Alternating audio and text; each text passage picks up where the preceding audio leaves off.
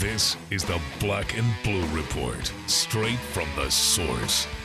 No appointment radio, wherever, whenever. Now, from Studio B, or from wherever the Saints or Pelicans might be, here's Sean Kelly. Come on in. It's the Friday edition of our podcast. I'm Sean Kelly, and greetings from our Smoothie King Center studios in downtown New Orleans, where tonight the Pelicans are back home to take on the Charlotte Hornets. Eight of the next nine are at home, as a matter of fact, and it's good to be back here at the uh, Smoothie King Center, and good to be with you on this Friday. We have a lot to share with you today. This is going to be a big show, and we're going to cover a lot of bases, and we're going to hear from some fairly important folks um, in our organization during today's podcast. Um, some very important folks uh, today. We're going to hear from both general managers, as a matter of fact. We're also going to talk about N F L relocation. We're going to talk about the divisional round of the playoffs this weekend. And, of course, the current state of things with the Saints and the Pelicans with Mickey Loomis and Dell Demps.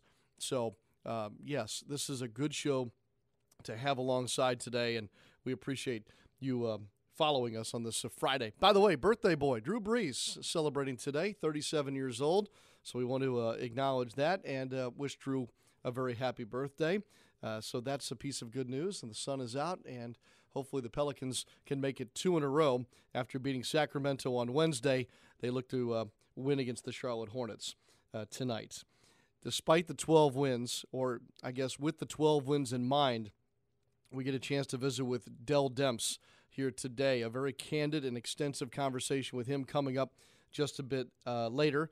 And then to help us with the relocation and uh, playoff talk, uh, we're very pleased to have Alex Flanagan today from N B C Sports and the N F L Network. She'll be with alongside here uh, after we hear from Dell Demps.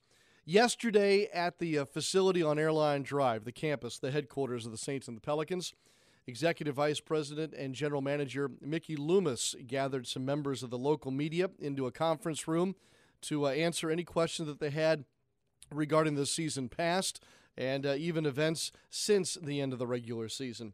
So with that being said, I don't want to share with you the whole conversation because it's literally, I think, almost an hour long, uh, but certainly uh, at least to give you the uh, full breadth of highlights here. Uh, this would be question and full answers from Mickey Loomis from yesterday. I think that you'll uh, like some of the things you hear, and you'll learn a little bit more about where things stand with the Saints. Let's take you inside that conference room now as uh, Mickey Loomis met with the media yesterday. Well, Mickey, is it, is it safe to assume that obviously some, some change is needed for this team uh, to improve? Every year it's always like that. But is it safe to assume that you can't really do anything else until you figure out what you're going to do with Drew because of his cap number being so high? Listen, I wouldn't say that. Um, we... Listen, I know this. Drew's going to be our quarterback. So, you know, I, look, I read these, and you guys do too. And listen, it doesn't get generated from here. I understand that. It's these national guys or somebody in another city puts something on a blog, or it's one of the national guys that writes something, and they always write it like this could happen so that they're never wrong, you know. And then I get that you guys got to ask those questions about that, but you guys know me. I, I, listen, I'm not going to answer those rumors and things like that, particularly during the season. Um, but look, Drew's going to be our quarterback, and we'll figure out how we're going to handle um, contract, whether it stays the same and just remains right in place, or whether we do something different. That that's all part of.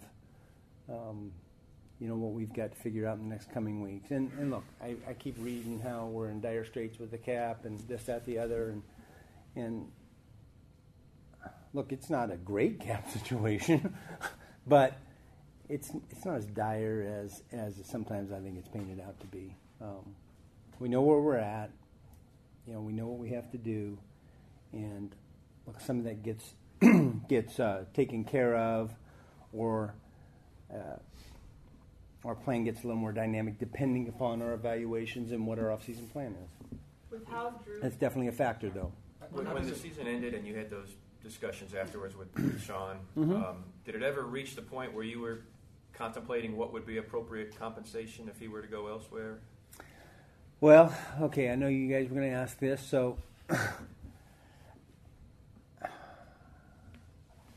Not really. Here, here's what I can tell you. I never had a discussion with another team. No one called me, and I didn't call anyone else. So. Was it a situation where Sean, you, you asked him what he wanted to do? He had time no. to explore his options or consider other alternatives, or it never uh, Look, look.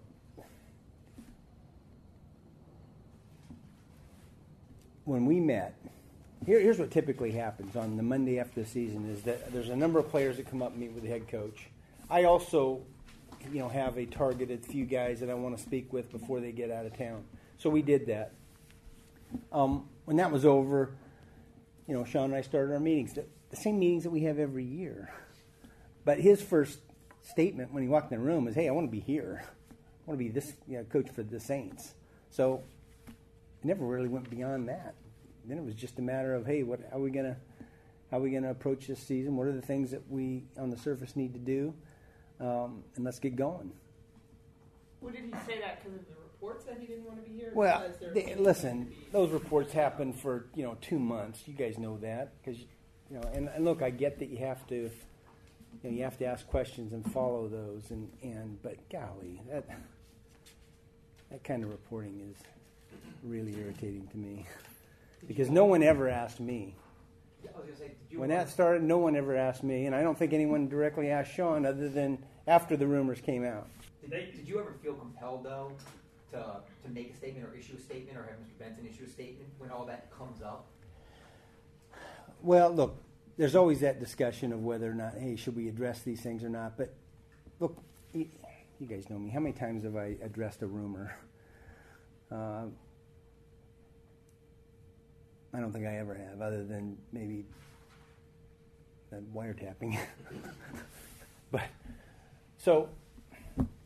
There's one every week, you know. It's something different every week. And look, we're not the only team that deals with that. You know. The, so I, I, no, I didn't feel compelled to do that. There, there seemed to be something different, though. Clearly, I mean, just the nature of Sean's press conference, and uh, you know, I don't know what's the right word: recommitment, re-energize. I mean, so there, it seemed like something was considered before, before.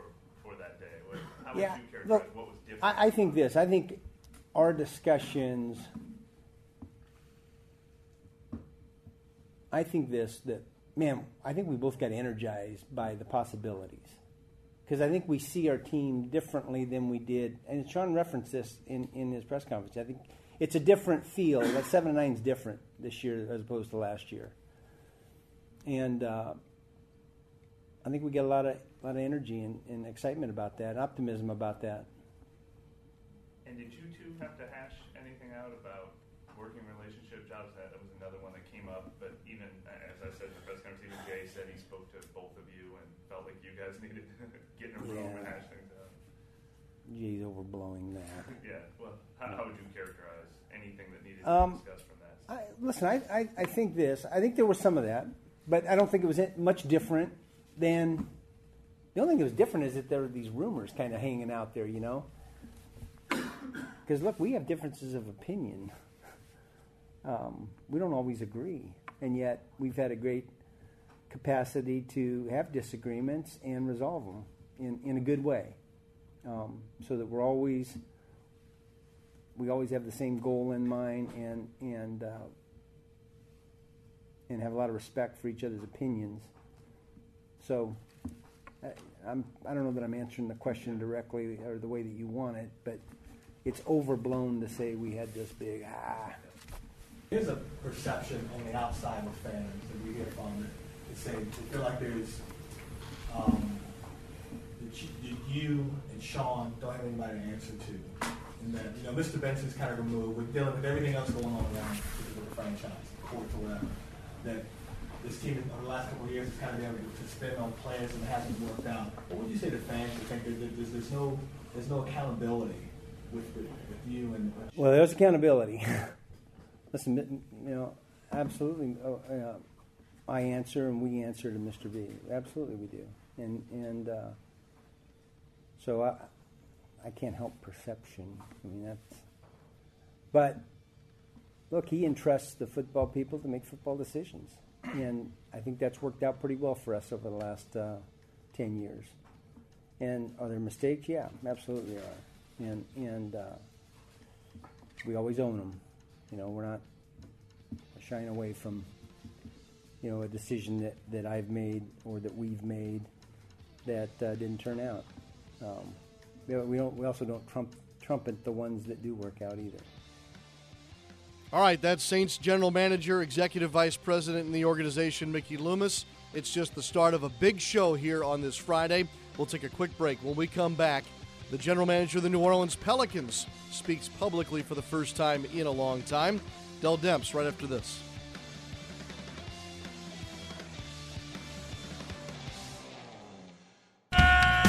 Your New Orleans Pelicans have the perfect way for you to unwind with your buds by scoring the Guys Not Out six-pack, presented by Fulton Alley. Packages are available for select Pelicans home games throughout the season and include two tickets and four beers. Plus, Fulton Alley's throwing in a free game of bowling, all for as low as fifty dollars. Take flight with the next Guys Night Out on Thursday, January twenty-first against the Detroit Pistons. Visit Pelicans dot com to plan your Guys Night Out today. Fall is here, which means there's a new purpose to get excited about at Smoothie King. It's time to bundle up against the weather outside and give your immune system a little extra support on the inside. At Smoothie King, we're blending our new Immune Builder smoothies to help you stay strong all season long. Fortify your body with more than two thousand percent of your daily vitamin C and all-natural immune supporters like vitamins A and E, zinc, and selenium. Try a mixed berry or orange Immune Builder smoothie today, only at Smoothie King. Smoothies with a purpose. Power outages turn your world upside down. You need to know when your power will come back on, and you want to know what happened. The fastest way to stay informed? Entergy text alerts. You'll get prompt updates on when your power will be restored and on what happened. You can even send a text to be sure your outage is being repaired. When the power is out, what's faster than calling? Texting.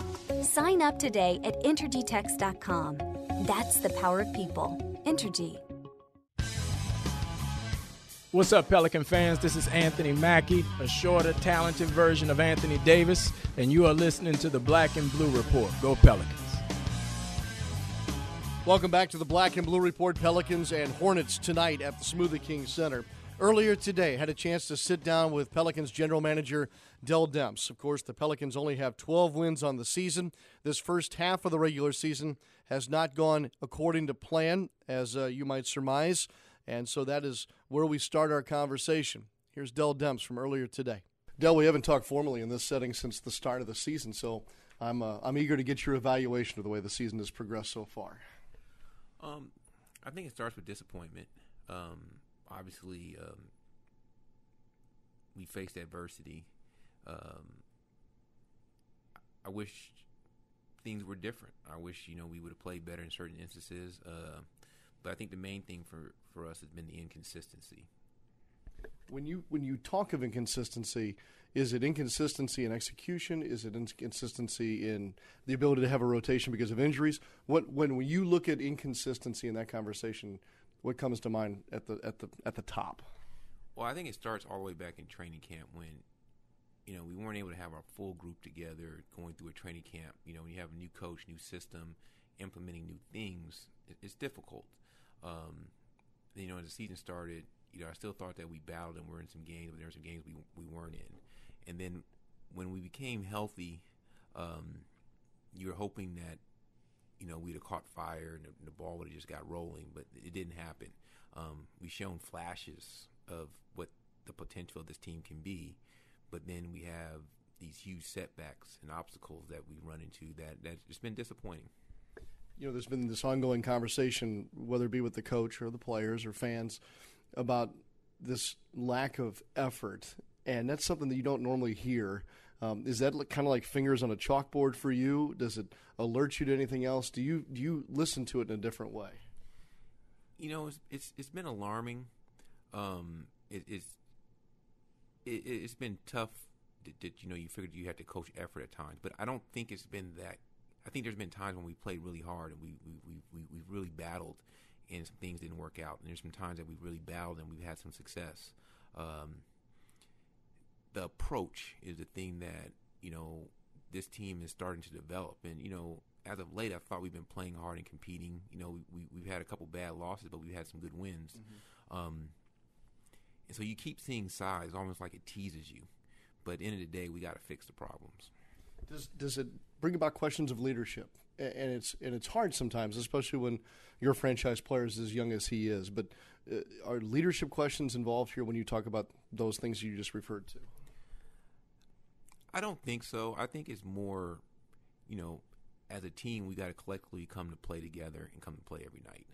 And I think each person, you know, individually, I think we're talented. I think we have some guys with some really good basketball individual skills, but the key is meshing that together and becoming a good team, um, because teams win in the N B A. Um, it's a team sport, and guys sometimes are going to have to sacrifice and do the extra and do the things that are more the dirty blue-collar stuff to help us get over the top. And I think those are the areas where we've had problems, you know, getting, you know, tough defensive rebounds at times, um, understanding your defensive assignment. You know, I think to start off, I think our defense was the problem that was really hurting us the most.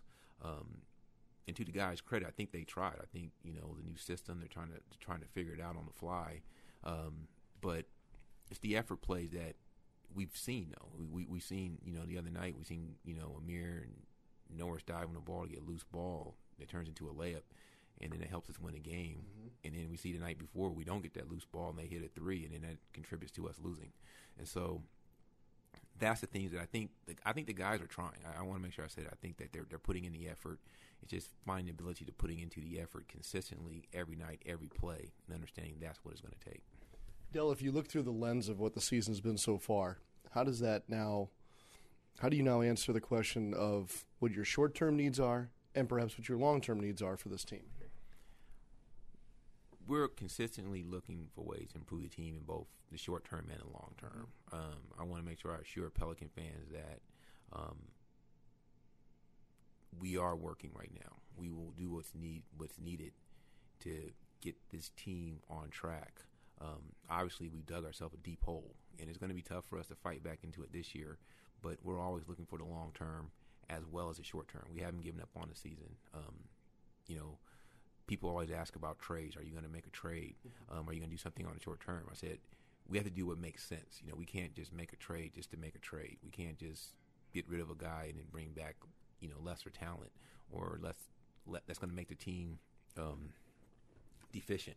Um, so we're looking right now, but we got to be smart. We got to make sure that um, we're looking at the right things. But at the same time, we're also going to look internally. We're going to, you know, see if we can find the right combinations out there on the floor that can help us win right now. Dell, part of your vision last summer was bringing in a new head coach, new system to provide your club the ability to take another step. And you also at the same time believed in the core group of players that you had, and you, you made it a point to make sure that they stayed intact. When you, when you look at that right now, has the answer changed as far as the core goes? It, you know, exactly who is that core, and, and are you pleased that you've stayed the course with that? No, we're not pleased. You know, we're not pleased with where we are right now. Um, I thought, you know, at the end of the season last year, we're going to bring this group back and, you know, have something to build on and try mm-hmm. to take that next step. Um, and right now, you know, we haven't done that. And so we're looking at any and everything. You know, when, when you're in this position, you got to look at any and everything. It was really hard last week here in the news that Quincy Pondexter was going to be done for the rest of the season. I'd watched him day in and day out work so hard to try and come back from that knee surgery. Now that he's not able to be with you all the rest of the season, what does that do? What does that change with regard to your outlook at the number three position, or that quote-unquote small forward? We're going to miss Quincy. I, I think, you know, the guys that we have right now, you know, we would like for them to step up. Um, you know, they've, they've, you know, it's been a combination of, you know, Alonzo and Dante playing some small forward, and um, you know, we've even had Tyreek play a little bit there, and we we, we play small. But you know, we're we're, we're looking. I, I couldn't sit here right now and say, hey, we're gonna go get this guy and this guy and that guy. It, it, it's not that easy. Um, but you know, we will be look, looking at, at that position in all positions. You know, we want to win games. The bottom line is we got to figure out what's going to take for us to win games, and we're looking right now to figure out, you know, if it's going to be internally or externally. in, in some way, you're a steward of a young star with Anthony Davis. Um, you've watched him from the day he stepped on our campus from a college campus. What have you seen from him so far this season as he continues working toward, you know, that maintenance of an elite status? You know, I think this year was the year where he had expectations on him. You know, I think that that's and, and that's that's that's a part of, you know, going into, you know, to becoming a star in this league. Um, you know, after, you know, playing in the All-Star game and um, you know, playing for U S A Basketball, he's continually taking the right steps. Um, I've been most impressed impressed with his his work ethic. You know, he, he he still comes in, he still gets the extra work in. Um, you know, he's facing different challenges this year. I think he has an X on his back. I think players sometimes are, are coming after him. Um, and, you know, that's new. Uh, you know, when he first came into the league, you know, when you're a rookie, your first year or two, you know, you come in and you, you kind of learn your way. And now, you know, he's got some guys that are trying to come after him and take what he's already accomplished. And I think he's responded well. And, you know, he's just going to continue to grow. And I think, you know, the sky's the limit for him. And, you know, we, we're seeing that on the court that, you know, even on some nights when he doesn't shoot well, you know, he can get a big rebound or block a shot or do some make some plays that can help us win games. Dell Demps, Vice President, General Manager of the Pelicans, with us here. Uh, Dell, help me answer a couple questions from fans that I get quite often. Um, I have fans say, hey, I keep hearing that the Pelicans have some expiring contracts. What does that mean for the Pelicans? What does that mean for others around the league when you look at teams, whether it be us or any other teams that have expiring contracts? Help them understand what that exactly means and its benefit. Um, I think ten years ago, expiring contracts meant a lot more than they do now. Okay. Um, and the reason why is in those days, sometimes teams would sign players to contracts that were six, seven years, and they might want to have a change with an expiring contract. I think nowadays, you know, we've seen that expiring contracts do not have the same value as they've had in the past. Um, sometimes they help, sometimes they don't, but Is, is not like it was, you know, ten, ten years ago. So, um, you know, I think with some of our expiring contracts, uh, could it help us in the short term and long term? Possible, but it's not something that I think that we want to uh, think that that's going to be like the savior. Dell, when you, you, you spoke earlier about your evaluation of the season, you, you used the word disappointed, and I think that would – seem fairly obvious. At the same time, though, when you're watching your new coaching staff work, what are some of the things that you've liked about the way that Alvin Gentry and his staff um, have worked through their, through how they've worked through the season so far? You know, I think that um, they come in every day with a positive attitude, and um, I think they're prepared, and I think that um, they're trying to, you know, put the right combinations out there for us to win. Um, you know, it's tough when, you know, you have a new coaching staff that's, you know, they're also still learning the players themselves, and they're trying to put them into a system. And, um, you know, we expected there were going to be some bumps in the road. Um, I say I think the injuries and not having the guys in training camp have definitely contributed, uh, and we're kind of learning on the fly right now. But as pros, I think that is the expectation, is being able to learn on the fly. So, you know, I'm completely happy with the coaching staff. I, I think they're giving it everything they can, um, and we got to just keep pounding the rock, keep trying to figure out how to how to get it done. I started the conversation by asking you to evaluate the season for your team. I'm curious as to what your thoughts are about the N B A in general, the, some of the major storylines that we've seen develop, how maybe the West looks differently this year. Um, what stuck out to you around the league here through the first couple of months?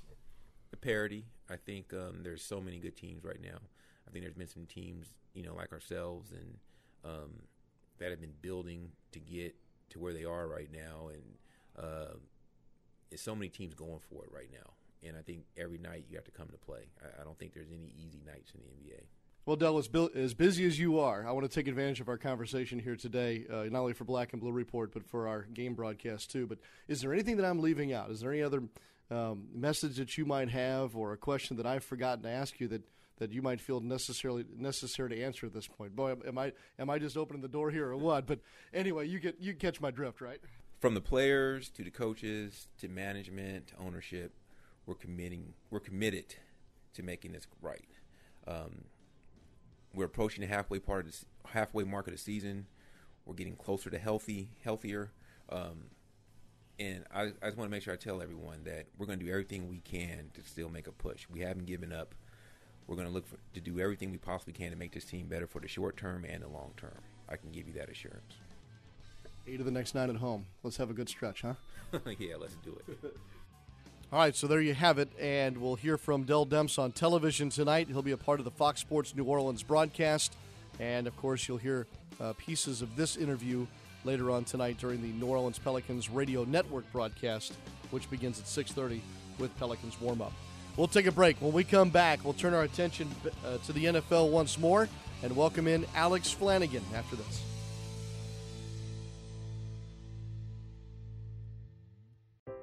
Life is busy. You need healthcare that can keep up. At Auctioner, we get that, so we've made our care more schedule-friendly, like offering same-day appointments. Need a primary care physician, a pediatrician, an O B G Y N? We'll get you in to see someone today. Many of our specialists are available the same day, too. And with health centers all over Greater New Orleans, there's bound to be one near you. Many are open late and on weekends for your urgent care needs. And if it's something serious, Auctioner has you covered with nationally ranked care for your most complex conditions. Want additional convenience? Now you can make appointments with many of our physicians on our website. And once you become an Auctioner patient, you'll be able to do even more online, like email your doctors, see test results, and refill your prescriptions, all with a simple click. Make an appointment today at auctioner dot org or call eight six six, auctioner. Auctioner. Healthcare with peace of mind.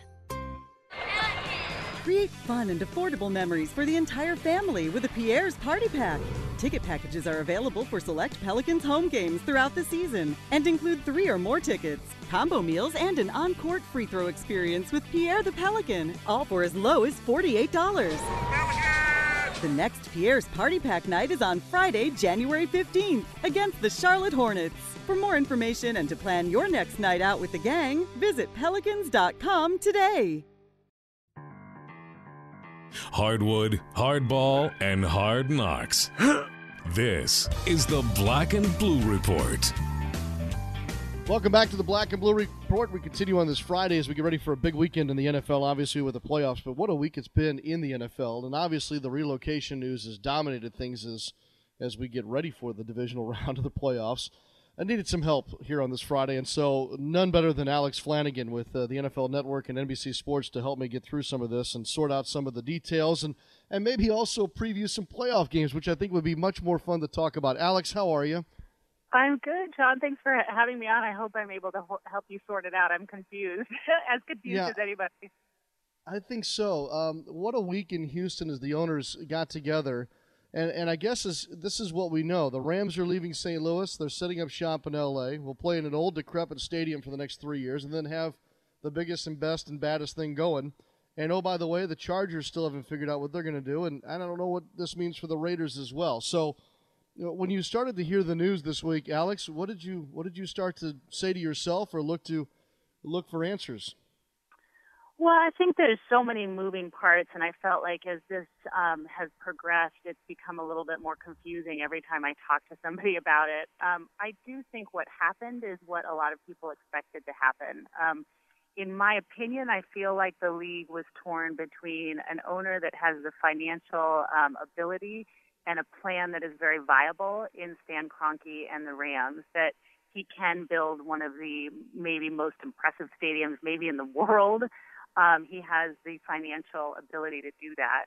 And then I think there was Dean Spanos, who I think the owners have a lot of loyalty to, as they should. He's been a very loyal owner. He's been very loyal to this league. His father has been very loyal to this league. His sons are now in this league. And so I think there was um, maybe a sentiment that Dean was deserving of um, the vote from the owners to move to Los Angeles. And I think what happened in the end is that that's kind of the direction they went. They gave the new guy on the block who has the financial ability to really make something great in Los Angeles, and then they said to Dean, like, and you can be part of it too. Um, and I think the Raiders in the last couple of weeks have been um, on the outside looking in, and I think anybody close to the situation kind of knew that. I think the league does believe that um, Oakland or, or that San Francisco area is a very viable market, um, all of the Silicon Valley um, people that you have up there. There's a, a tremendous ability, I think, if you can create a stadium um, there that you would have the ability to sell the suites and the ability to really have a thriving team there.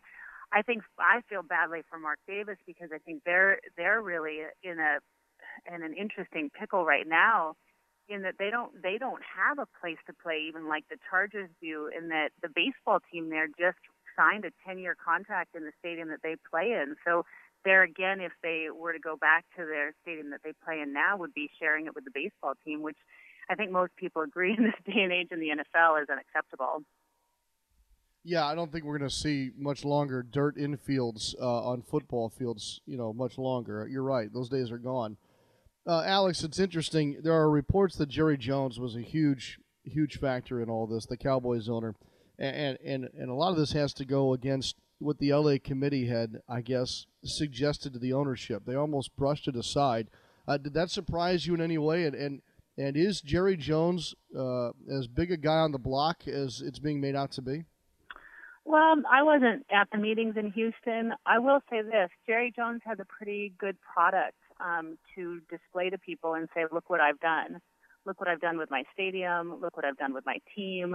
Um, I, I know the stadium that they play in, they, Jerry does tours. Um, I don't know what they charge there, but, but it's a very viable business plan for them. People come and tour his stadium, um, and that's a, that's a moneymaker for that team and for Jerry Jones. So I think, you know, you have a stadium like he does, and you can have concerts, and you can have Final Fours, and you can have, you know, national championships and whatnot. And um, and so I'm, I'm sure that when Jerry stands up and speaks about those things, other people have to listen. And I think, you know, ultimately, uh, this is something I've been saying, uh, you know, I, I live in San Diego. I'm a fan in San Diego as much as I am an N F L reporter. Um, I think that when you strip away the emotions, you have to talk about the financial um, part of it, which is what this all boils down to. And I think the Rams had the most um, financially viable plan. The N F L certainly wants to be, not only wants to be, but needs to be successful in the L A market. And I think a league who has been very smart and protective about their property had to sit down and say to themselves, like, who has the ability to build the best stadium? Who has the ability to spend the most to make their team very viable there? And I think it was um, Stan Kroenke and the Rams. Now, I think Dean has an opportunity, the Spanos family has an opportunity to join that. And I think that's the big question mark now is, you know, which what will they do? And, and in San Diego, there was kind of jubilation when this decision was announced because people really felt like they had a reprieve, that they maybe had an opportunity or have an opportunity. And I think, you know, now it'll be interesting to see what move Dean makes, because still to be part of an L A market, um, you know, the value of your team, I would imagine, grows tremendously once you start playing in Los Angeles compared to San Diego. And I think there's so many more things. I mean, we started by saying how complicated it is. I mean, when you look at San Diego, San Diego's a small market. And when you build a stadium, do you have enough people that will support buying suites here? I mean, you look at Levi Stadium or some of the other places where there is money in Silicon Valley and, and multiple companies, you know, huge companies that have the ability to support and sponsor. San Diego really doesn't have that. I mean, we have Qualcomm, we have a few companies here, but we don't have that same um, type of environment that maybe you have in L A or that you have in San Francisco or that you have in New York um, that can really support a stadium, which ultimately comes down to sponsorships and suite sales and all of those different things. Best guess, what do the Chargers do? Where are they playing in twenty sixteen or, for, I guess, twenty seventeen for that matter? Yeah, it's going to be it's it's going to be interesting. And uh, on Wednesday, the mayor came out right away and kind of talked to, um, did a press conference and told everybody, hey, this is an opportunity for ha- us to have a fresh start.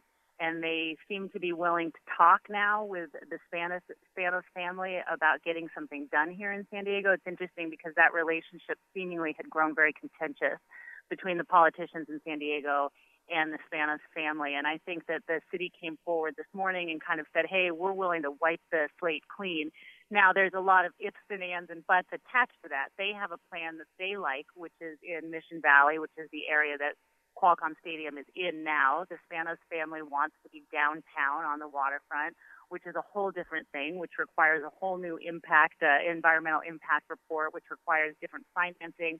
And, and then all of this in San Diego still has to be voted upon by the public. So even if Dean Spanos wants to stay here, let's say, and makes that decision, it's there's still an if. Can can can this be passed by the voters, and will it be passed? Alex Flanagan here with us from the N F L Network and N B C Sports. Alex, we'll get to the playoffs here in just a second, I promise. But one more question about all the relocation uh, scenarios here. The only other thing that I would say, and this would be with regards to obviously the franchise that I work for, the Saints and, and everything else, has the N F L in any way opened themselves up to antitrust or a lawsuit of some kind, say from the city of Saint Louis, because because of the way this played out and because the one hundred million dollars was offered to the Raiders and the and the Chargers? And have they have they put themselves in a bit of a further pickle here, or do you think they come clean of this and that, you know, the Band-Aid will be ripped off, it'll be sore for a while, and then we move on? I I don't know if I'm close enough to the legality of everything to really be able to give you a, um, an educated answer on that. Um, I, I do know that, you know, throughout, excuse me, the process of following this, um, I think that the, you know, parties involved have been smart enough to do things to position themselves to make sure that they're legally covered. Um, and I think, you know, the N F L, as we all know, has rules that if your city has a, a, you know, a plan for you, that you're not allowed to leave. And I think obviously all three of the, the cities that were involved didn't have that to, you know, to the extent that they are legally able to leave.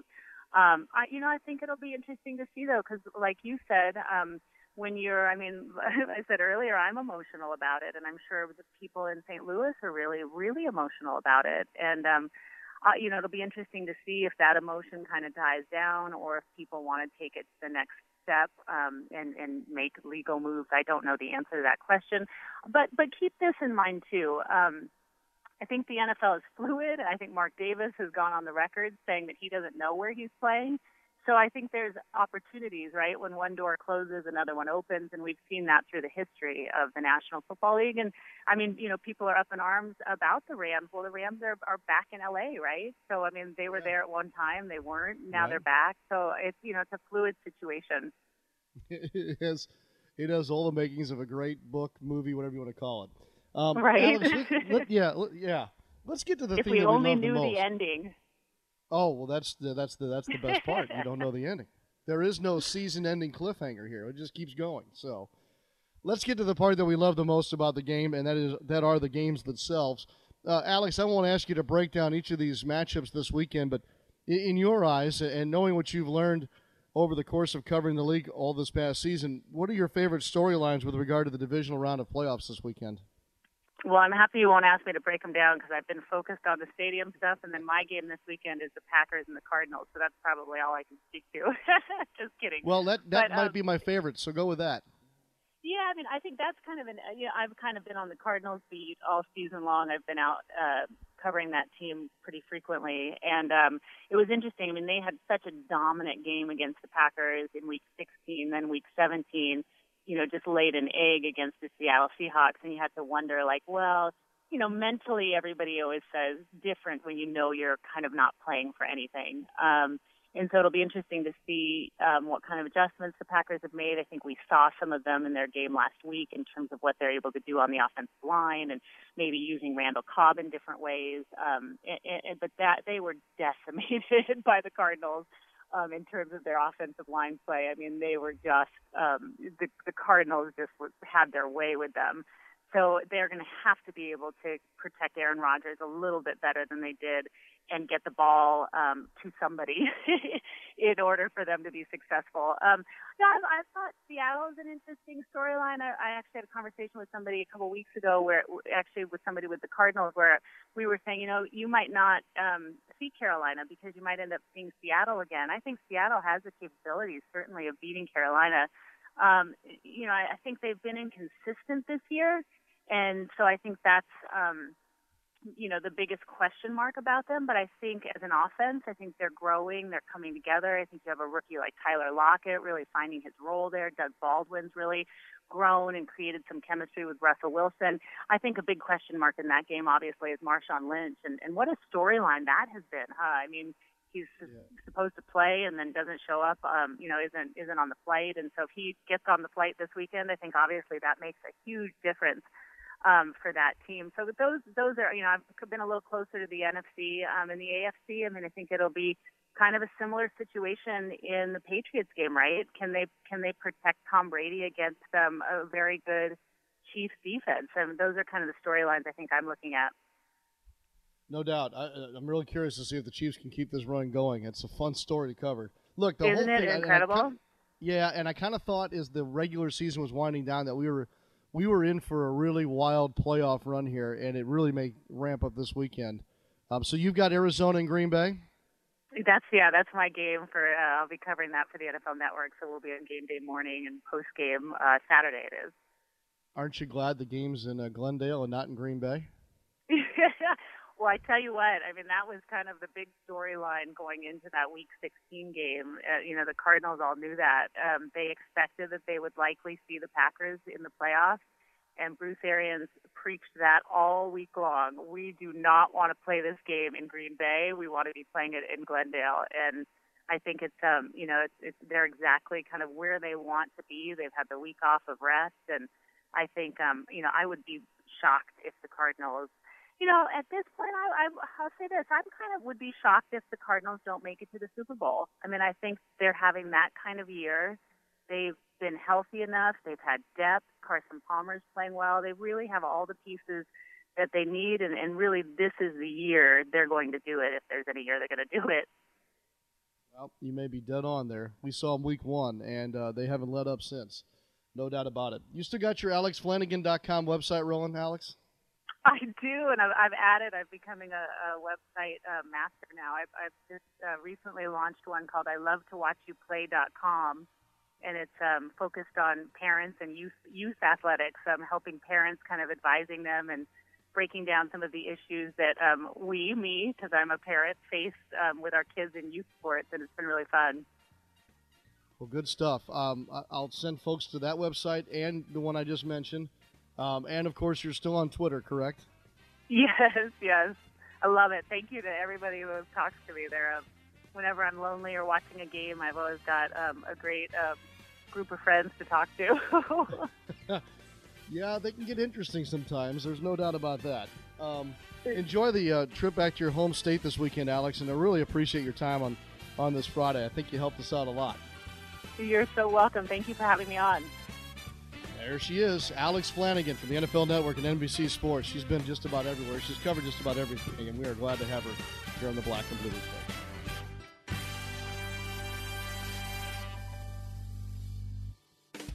You owe it to yourself and your home to call Terminix. I'm Vincent Palumbo. Whether you need a lifetime termite damage guarantee or hassle-free pest control service, we do it all. And I'm Ed Martin, Terminix entomologist. We have developed a convenient pest control system where we're scheduled in your home only twice a year. We attack bugs outside where they live. Call eight three four, seven three three zero for guaranteed control of any pests or termites. Terminix does it all.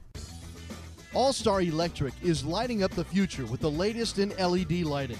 All-Star Electric specializes in the installation and conversion of the newest L E D lighting products. This lasting investment is virtually maintenance-free and offers significant savings on your next electricity bill. This is Tim Blanchard, president of All-Star Electric. Let us evaluate your building, parking lot, or home for an L E D conversion, because we know we can save you some money. It's Pelicans game day. This is the Black and Blue Report.